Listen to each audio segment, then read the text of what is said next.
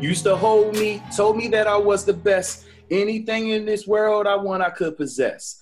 All that made me want is all that I can get in order to survive. Gotta learn to live with regrets. When I was young, you used to hold me, told me I was the best. Anything in this world I want, I could possess.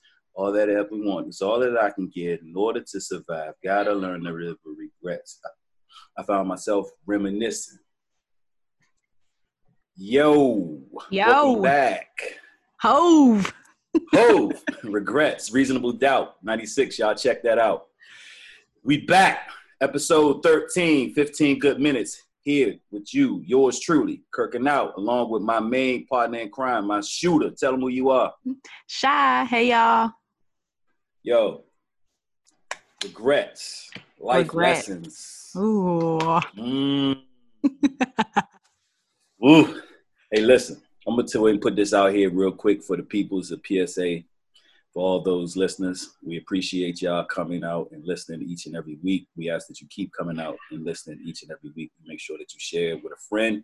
This today is going to be Kirking Out exposing himself. Ooh. Respectfully. Exclusive. Exclusive. Here. I got on my, y'all can't see it, but sis, tell them what that say on my shirt. Healing 101. That's right. Shout out to my good man over there, Rich by Heart. Appreciate y'all and the good apparel that you provided today's show with. I'm going to be real candid today, and I'm going to be real open, and I hope I don't offend anybody, but if I do, I apologize now. It's truly coming from the heart. Okay, well, do I need to strap my seatbelt on? I think I need tissues. You know what I'm saying? Maybe strap yourself in, you know what I'm saying? Keep all objects inside the vehicle while we are moving, because this is going to be a bumpy ride. You hear me?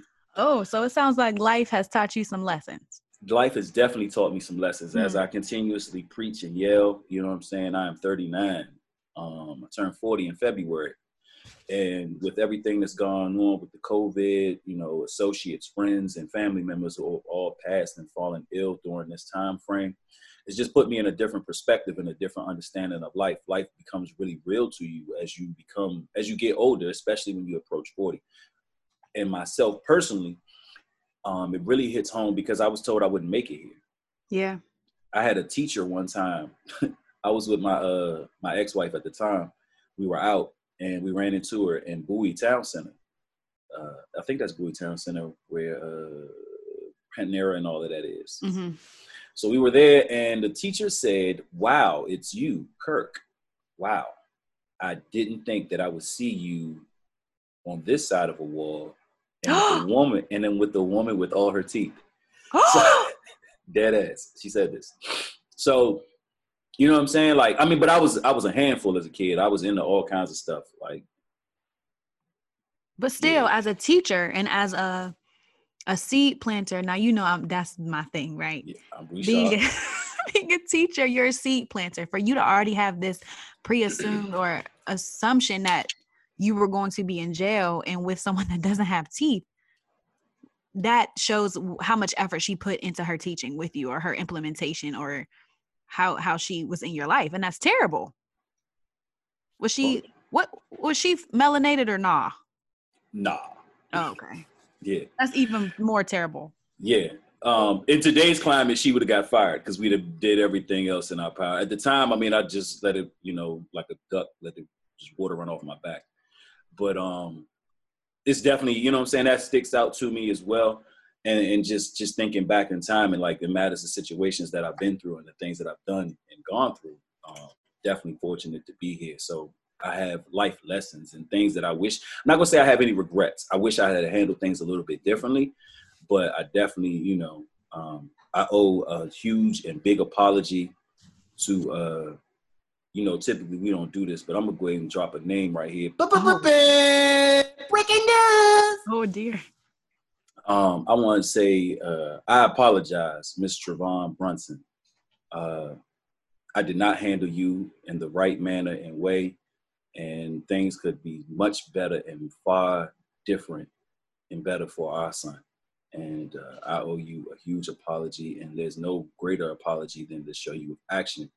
I'm not sure how to do that right now in the climate that we're in, but understand that I do And I'm wholeheartedly apologetic and sincere in my apology, and I would really like, you know, to find a smooth and level playing ground to get on for our child. Mm. So, well, brother, I know somebody listening. Y'all run till that. Make sure y'all run till that. Oh, this is going to be a great conversation. Definitely. But like, do you have anything that you look back and you feel like, yo, I could have handled that better, or I should have never did that, or just something that you're thankful now that you went through that and just a lesson that you learned? I have a lot of thankfuls that I went through it. Like situations, I tell my friends all the time, like the 2011 Shy would have been eaten up by me, this current Shy of who I am now.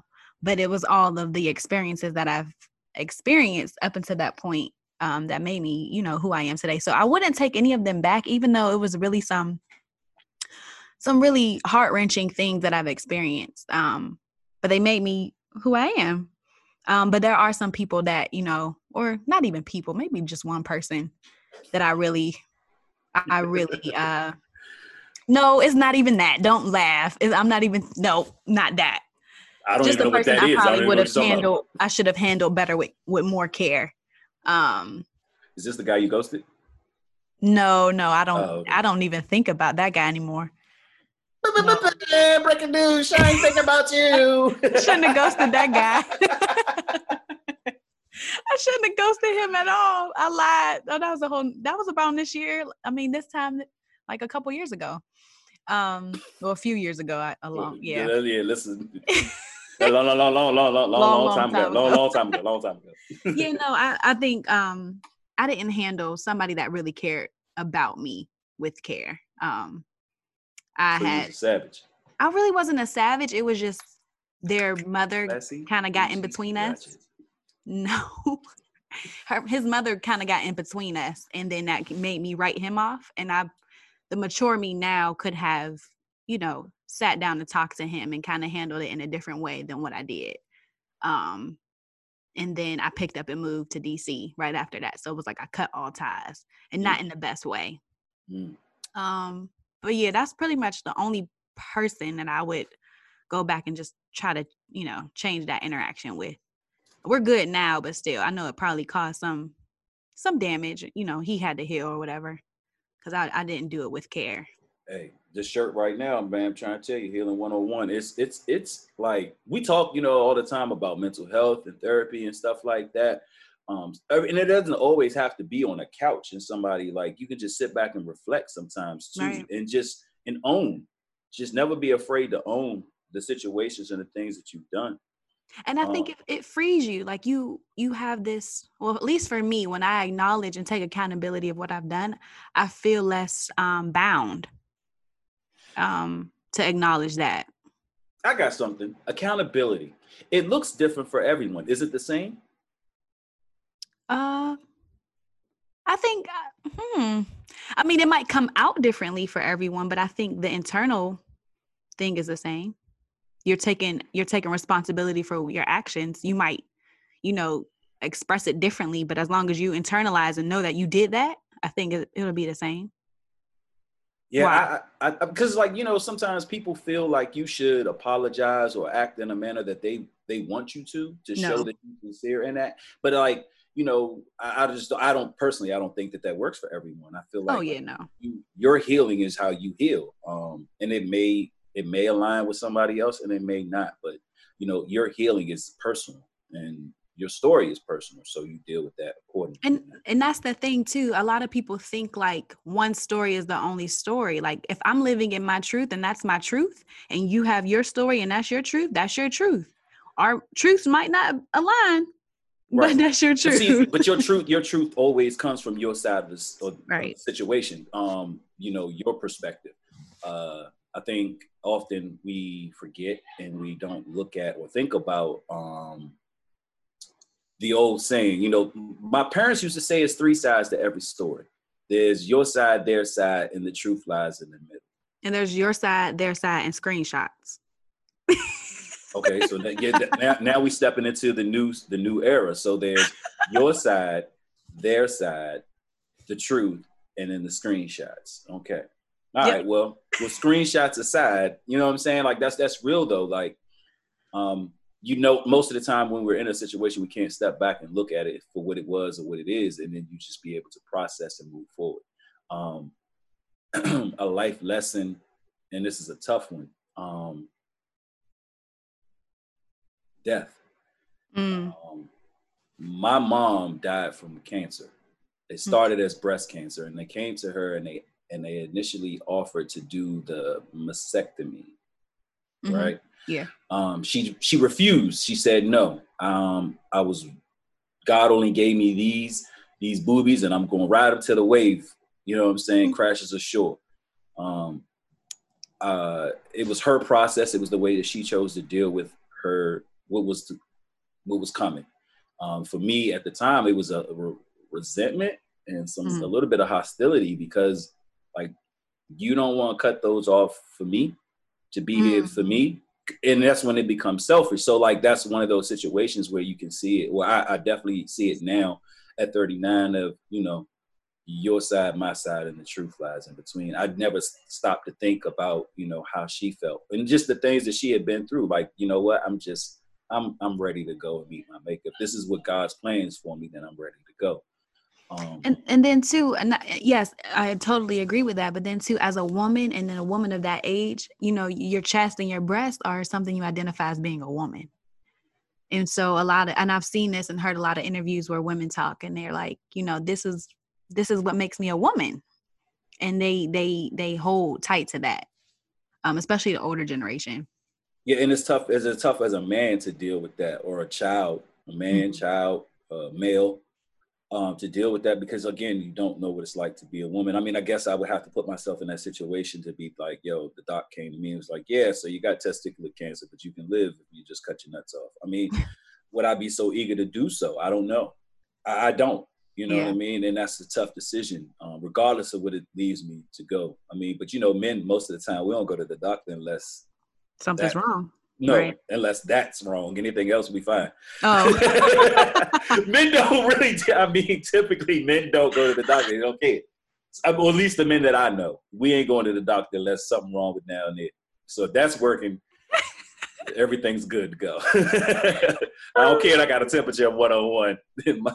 My man's still shooting, so we still good.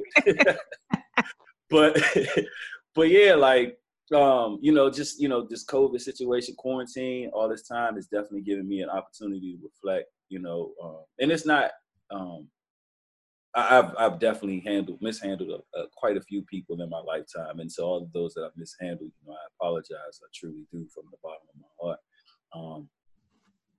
I was a boy, and I just was a man size boy, and I'm just trying to be better. And every day is difficult trying to be better, especially when you're not sure what you're doing. I think that's been like the largest issue. I regret. I don't know if that's a regret, but I wish I had learned more on being a man other than just providing and protecting for my dad. Mm. You know what I mean? I wish I had asked certain questions and just understood certain situations. Thankful enough, though, I've had strong male figures in my life that have been helpful. Older brothers, my big brother Ant, my big brother Kent, my uncle Rusty. You know what I'm saying? These men have been imperative into my development and my growth, and I truly appreciate them for that. Yeah, and then now you can take those lessons and, you know, impart that into your own sons, you know, and teach them all the things that you wish you would have known when you were growing up, you know. And I think that's the best part about being a parent, is everything you wish you would have known or did, or that your parents did, you can do that to your child or with your child. Well, it's different for me because my parents worked so much and my dad was so much older. My dad was born in 1930. Oh. Yeah, so he was 18 years older than my mom, and she didn't have me until she was in her 30s, mid 30s, early 30s.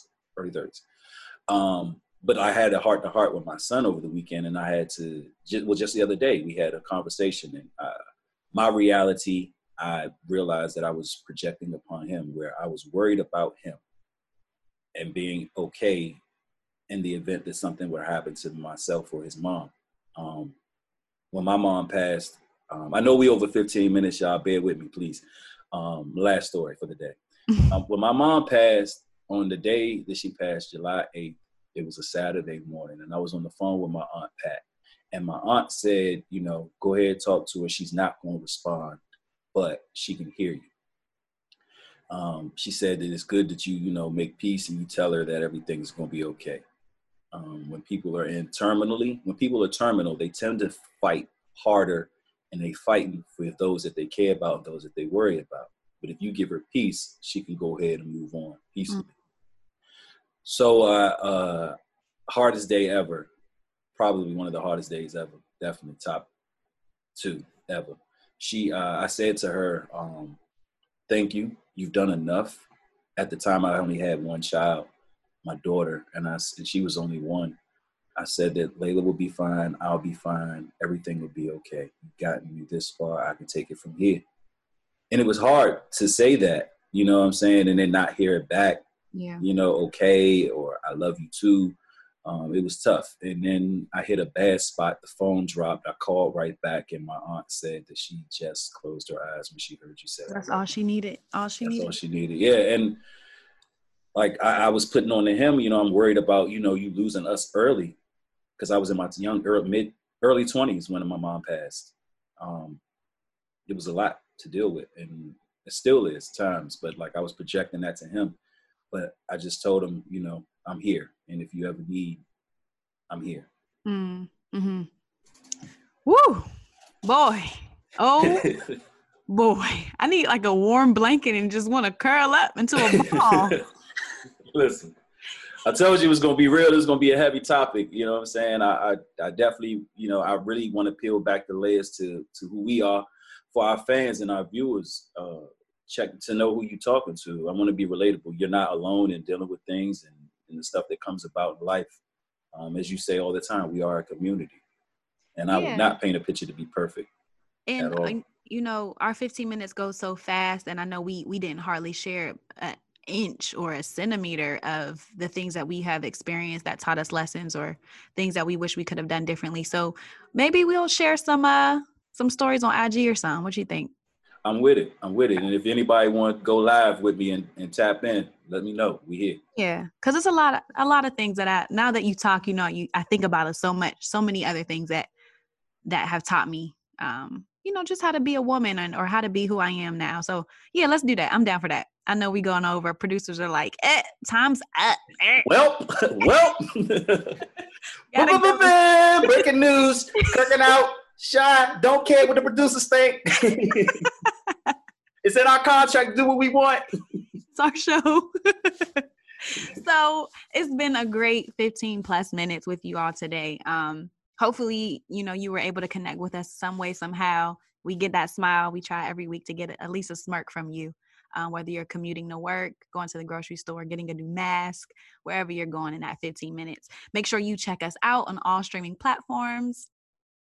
Definitely check us out on all streaming platforms. We are everywhere now, but also make sure that you comment, like, hit those stars. Let folks know that you've been there and what you think about the podcast. Any ideas that you may have, drop them in there as well. Subscribe. Yeah. Share with your friends, your family, your networks. I just have like 2 or 3 things to say before we close out. First thing is, when are we going to arrest the killers of Breonna Taylor, John Mattingly, Brett Hankinson, Miles Cosgrove? Women, make sure you get a mammogram. Get your boobies checked. Even if you got to do it in the shower, please do it. A really close loved one just got diagnosed, and it's coming to, it's really reality, because she's younger. So just make sure you do that. Wear your masks. And the final thing, and I'm going to say this until I can't breathe anymore, do not vote for Kanye West. Thank you. Well, it was great. We will hear from you, and you'll hear from us next week. It most certainly will. Look forward to it. Love y'all. Peace.